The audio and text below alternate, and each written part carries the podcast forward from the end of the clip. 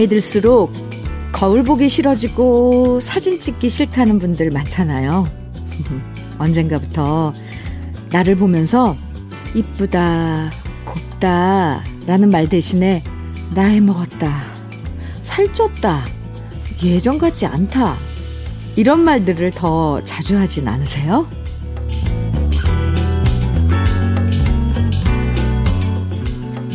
내가 나를 소중하게 여기지 않으면 다른 사람도 나를 홀대한다는 얘기 잘 아시죠? 내가 자꾸만 나를 예전에 나와 비교하면서 못하다고 평가하면 듣는 내가 얼마나 화나겠어요. 오늘은 거울 속의 나를 보면서 곱다, 현명해졌다, 보기 좋다. 칭찬 한마디 아끼지 말고 해주자고요. 알았죠? 토요일 주현미의 러브레터예요. 11월 13일 토요일 주현미의 러브레터 시작한 노래는 번님들의 추억의 밤이었습니다. 괜히 나이 의식해서 자신감 떨어질 때가 있죠. 물론 어릴 때랑 비교하면 한도 끝도 없죠.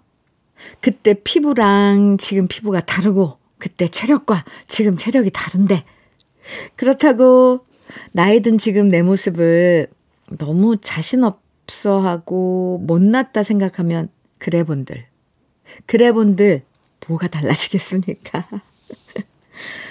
그냥 지금 내 모습 보면서 곱게 늙었다. 인상이 좋아졌다. 아, 성격이 둥글둥글해졌다. 이렇게 좋은 점을 발견해 주는 것도 나를 아껴주는 방법일 거예요. 주현미의 러브레터에 4566님 사연 주셨어요. 안녕하세요, 현미 언니. 하트. 40대 노처녀인데 소개팅 겸 선이 잡혔어요. 사실 지난주였는데 저한테 일이 생겨 밀렸거든요. 문자로 약속 시간 때문에 몇 번 안부 문자를 주고 받았는데 아직 만나보진 않았지만 문자에서 느껴지는 게 좋은 느낌의 사람인 것 같았어요. 배려도 서, 세심하고 잘 되기를 빌어주세요. 오호.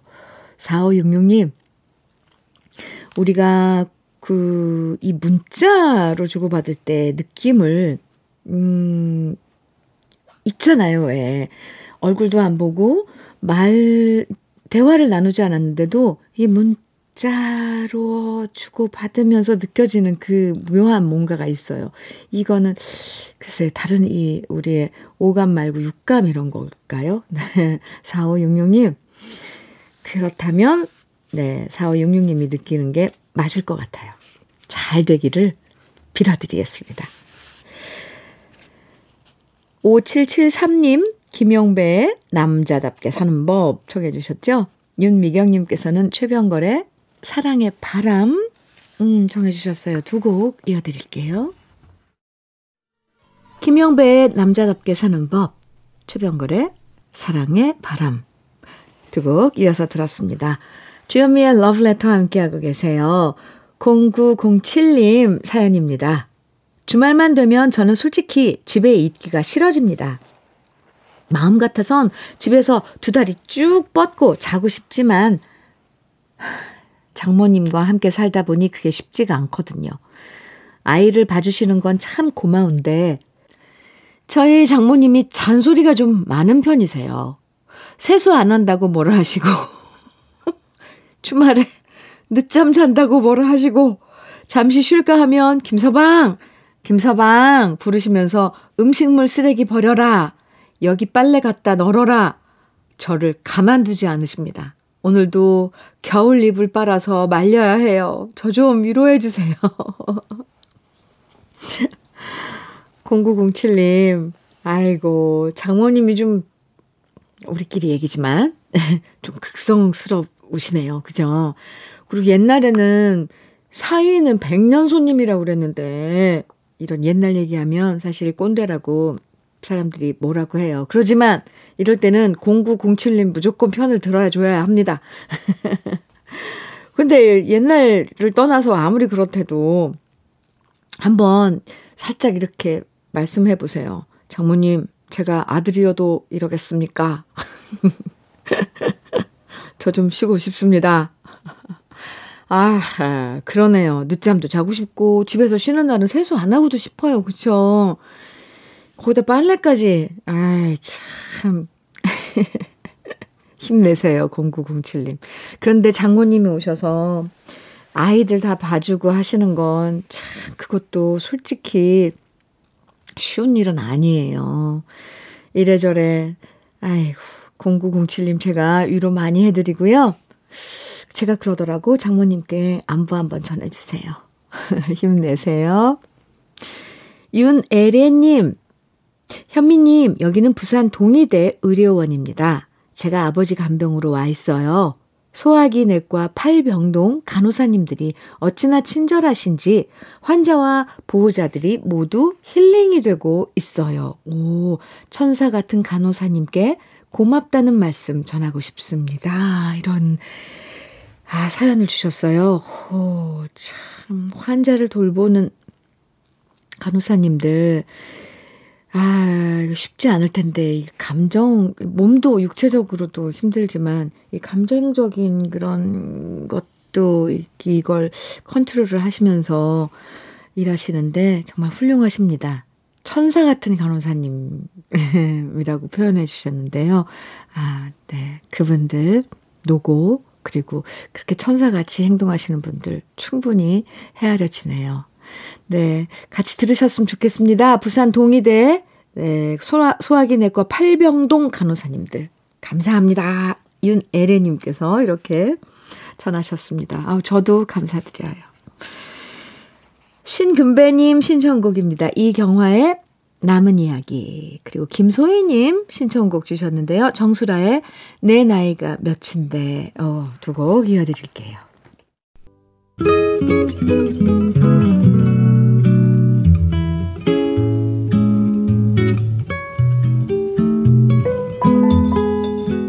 마음에 스며드는 느낌 한 스푼. 오늘은 한성기 시인의 산입니다.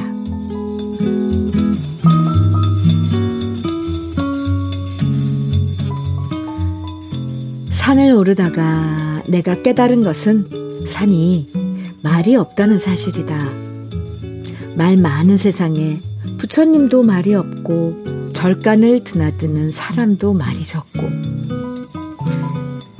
산을 내려오다가 내가 깨달은 것은 이들이 모두 말을 하고 있다는 사실이다. 말 없는 세상에 사람보다는 부처님이 더 말을 하고 부처님보다는 산이 더 많은 말을 하고 있었다.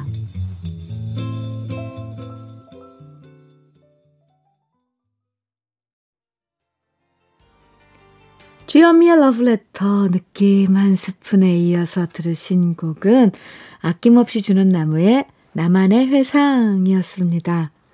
오늘 느낌 한 스푼은요, 한성기 시인의 산을 소개해 드렸는데요. 산을 오를 때는 산이 참 고요하구나. 산의 침묵을 사랑하면서 올라갔지만, 산에서 내려오면서 비로소 깨달아요. 아, 산이 참 우리한테 많은 이야기를 들려주고 있구나. 물론 그 말이라는 게 우리 인간들이 떠드는 번잡스런 수다가 아니고요. 아주 진실된 삶의 이야기라는 걸 시인은 깨닫습니다. 귀로 들리지 않고 마음으로만 들을 수 있는 산의 이야기. 그 속에서 우리는 겸손도 배우고 인생을 살아가는 방법도 배울 수 있고요. 그래서 오늘도 사람들은 산을 찾아가는 건지도 모르겠습니다. 3321님 추가열에 내가 그댈 사랑하는 이유 청해 주셨고요. 6200님께서는 장초롱의 아름다운 인연 청해 주셨어요. 두 곡 이어서 듣죠. 추가열의 내가 그댈 사랑하는 이유, 장철웅의 아름다운 인연 두 곡 듣고 왔습니다. KBS 해피 FM 주현미의 러브레터 함께하고 계세요.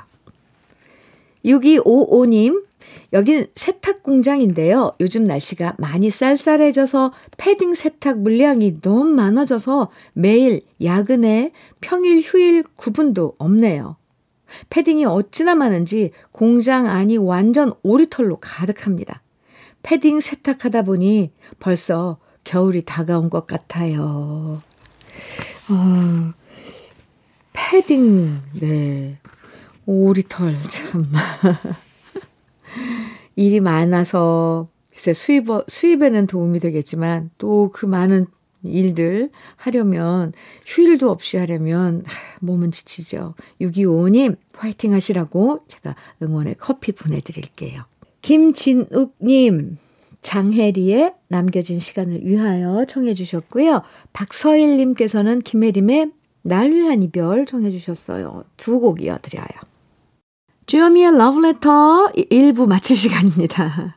1부 끝곡이요. 버들피리의 눈이 큰 아이 들으시고요. 잠시 후 2부에서 만나요.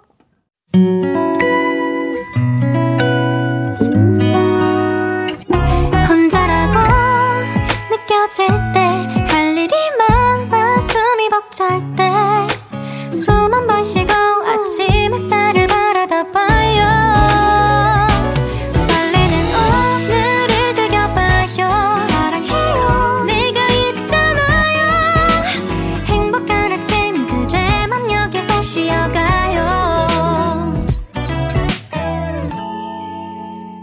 주현미의 Love Letter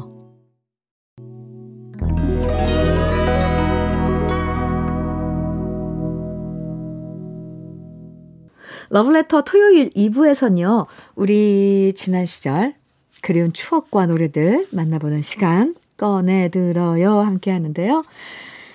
그 전에 잠깐 주현미의 러브레터에서 드리는 선물 소개해 드릴게요. 주식회사 홍진경에서 더 김치, 한일 스테인레스에서 five ply cookware 3종 세트, 한독 화장품에서 여성용 화장품 세트, 원용덕 의성 흑마늘 영농조합 법인에서 흑마늘 진액, 주식회사 한빛코리아에서 헤어게임 모발라 5종 세트, 달달한 고당도 토마토 단마토 본사에서 단마토, 배우 김남주의 one pick 테라픽에서 두피 세럼과 탈모 샴푸, 판촉물 전문 그룹이죠. 기프코. 기프코에서 KF94 마스크, 명란계 명품 김태환 명란젓에서 고급 명란젓, 바른 건강 맞춤법 정관장에서 알파 프로젝트 혈행 건강, 브라이트 스카이에서 cannabinoid 5% 함유된 hemp seed oil을 드립니다. 그럼 다 같이 광고 듣고 와요.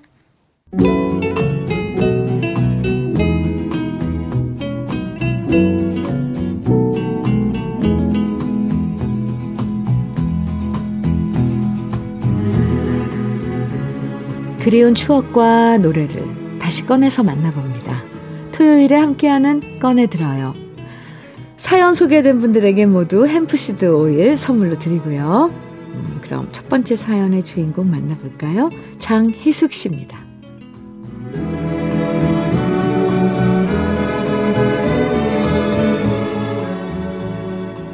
찬바람이, 찬바람이 불기 시작하면 저는 오래전 연탄 피우던 그 시절이 머릿속을 스치며 지나갑니다. 국민학교 시절 엄마와 아버지께서는 일을 나가시고 저는 학교를 갔다 오면 책가방을 두고 난 후 고무 대야와 수건을 들고 연탄집에 연탄을 사러 달려갔답니다.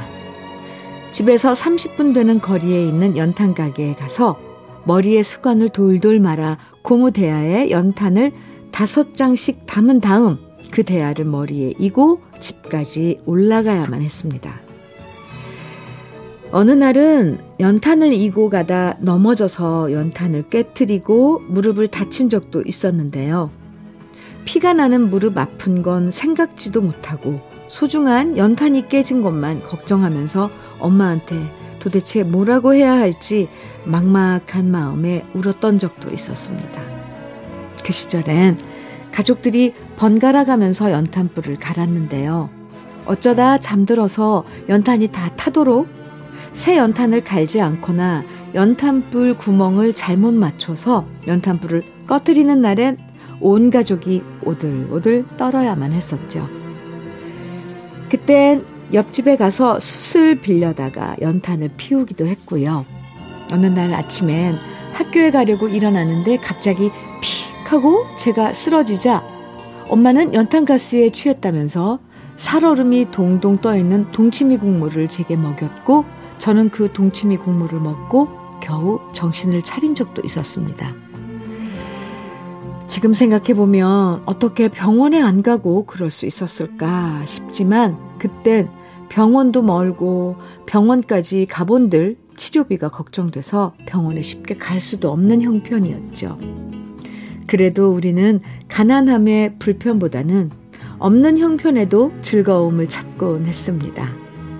엄마와 아버지가 일 나가시고 나면 저는 동생들과 연탄불에다가 국자 올려놓고 설탕을 넣고 베이킹소다를 넣어서 쪽자를 해 먹었고요. 엄마한테 혼날까봐 태워 먹은 국자를 티 안 나게 박박 씻느라 온 힘을 다 썼었죠. 그리고 날씨가 추워져서 골목길에 미끄러울, 골목길이 미끄러울 때면 엄마와 아버지는 하얗게 다 타버린 연탄재를 꺼내서 길에다 뿌려 놓으셨습니다. 동네 사람들이 지나가다 미끄러지지 않도록 집집마다 그렇게 연탄재를 뿌려 놓았던 옛날 그 시절. 비록 가난했지만 그래도 이웃을 생각하고 가족을 아끼고 한 방에서 연탄불 한 장으로 온 식구가 겨울을 났던 그 시절이 요즘 따라 왜 이리 그리운지 모르겠습니다. 겨울을 준비하면서 옛 시절의, 옛 시절의 추억을 떠올리며 제 기억 속에서 꺼내보는 노래들입니다. 조관우의 겨울 이야기, 안치환의 연탄 한 장, 이필원의 추억. 장희숙 씨 사연 읽으면서 예전에 집집마다 연탄 쌓아뒀던 그 기억이 저도 생각났어요. 그땐 겨울에 연탄을 미리 쌓아두면 그렇게 든든할 수가 없었잖아요. 올겨울은 이 연탄으로 문제없이 따뜻하게 날 수 있겠구나. 부자 된 느낌이었고요. 연탄불 꺼뜨리지 않으려고 아궁이 불구멍도 조절하고, 연탄 꺼뜨리면 수탄 같은 거 사서 다시 불 피우고, 온 가족이 돌아가면서 연탄불 안 꺼뜨리려고 애썼던 기억이 나네요. 그때 연탄도 아끼려고 겨울 되면 큰 방에 온 식구가 다 모여서 안방에만 연탄 떼고 지내기도 했었고요. 어, 정말 그때 기억 다시 만나니까 참 정겹습니다. 사연 보내주신 장희숙 씨 햄프시드 오일 선물로 보내드리고요. 그럼 꺼내들어요. 두 번째 주인공 유인정 씨 사연 이어집니다.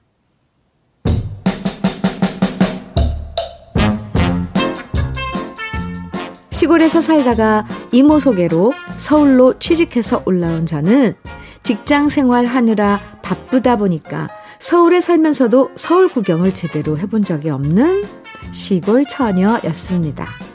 기껏 해봤자 회사가 있던 구로동에서 제가 새빵 얻어서 살던 봉천동까지만 왔다 갔다 할 뿐이었어요.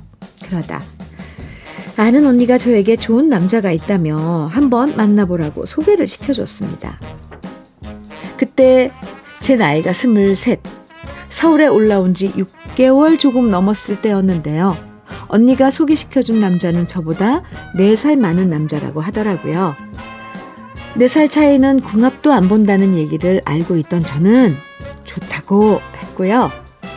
1983년의 어느 가을날, 난생 처음 선이란 것을 보게 됐답니다. 명동의 한 다방에서 만났는데요. 솔직히 저는 명동이란 곳이 그렇게 화려하고 번쩍거리는 곳이라는 걸 처음 알았습니다. 사람도 많고 백화점에 의리 번쩍한 가게들과 건물들이 너무 많아서 겨우겨우 약속 장소를 찾아갔는데요. 그곳엔 맞선 남이 저를 기다리고 있었는데 딱 보자마자 제 스타일이 아니란 걸 깨달았답니다.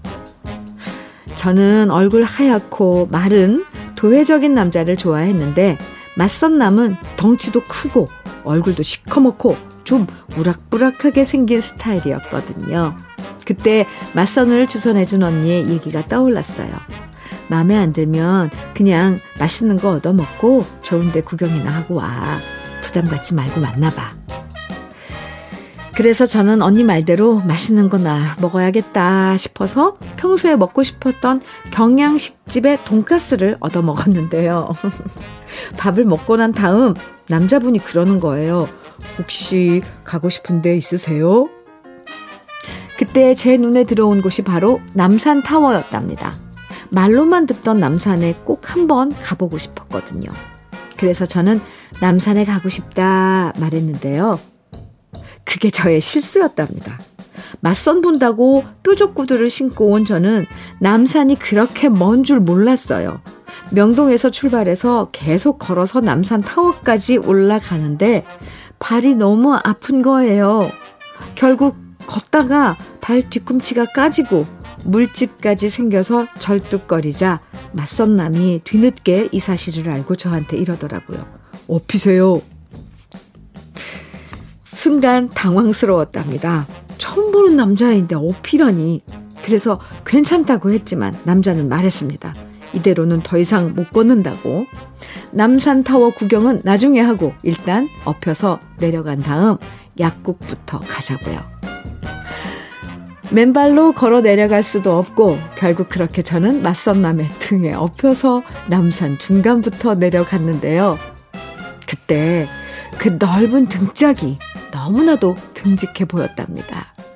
그리고 그 넓은 등짝에 업힌 죄로 다음에도 또 만나고 그 다음에도 또 만난 다음 그 맞선 남은 지금의 제 남편이 되었네요.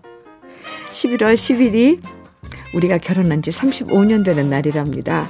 세월이 흘러도 변함없이 저를 업어주고 챙겨주고 아껴주는 우리 남편. 앞으로도 우리 오래오래 행복하게 잘 살자고 말해주고 싶고요. 그 시절 우리가 연애하면서 즐겨 들었던 노래들 오랜만에 꺼내봅니다. 마음과 마음의 그대 먼 곳에 이유진 눈물 한 방울로 사랑은 시작되고 혜은이 독백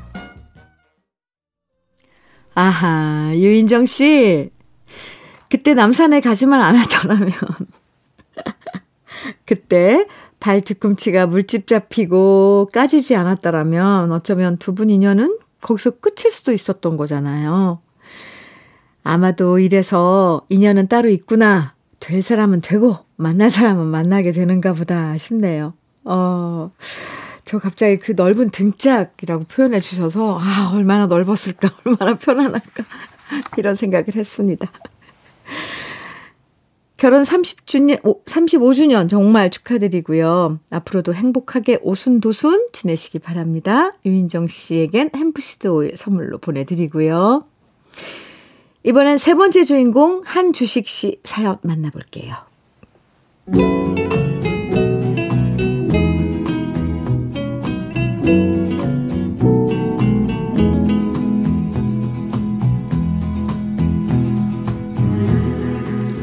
제 나이 53. 아직은 은퇴라는 나이가 어울리지 않는 나이지만 작년에 저는 회사에서 퇴직을 했습니다. 입사 이후 지금까지 영업직에 서 있다 보니 실적으로 인한 스트레스가 너무 컸고요. 또 수많은 접대와 술자리로 인해 간을 비롯한 건강에 적신호가 켜졌기 때문입니다.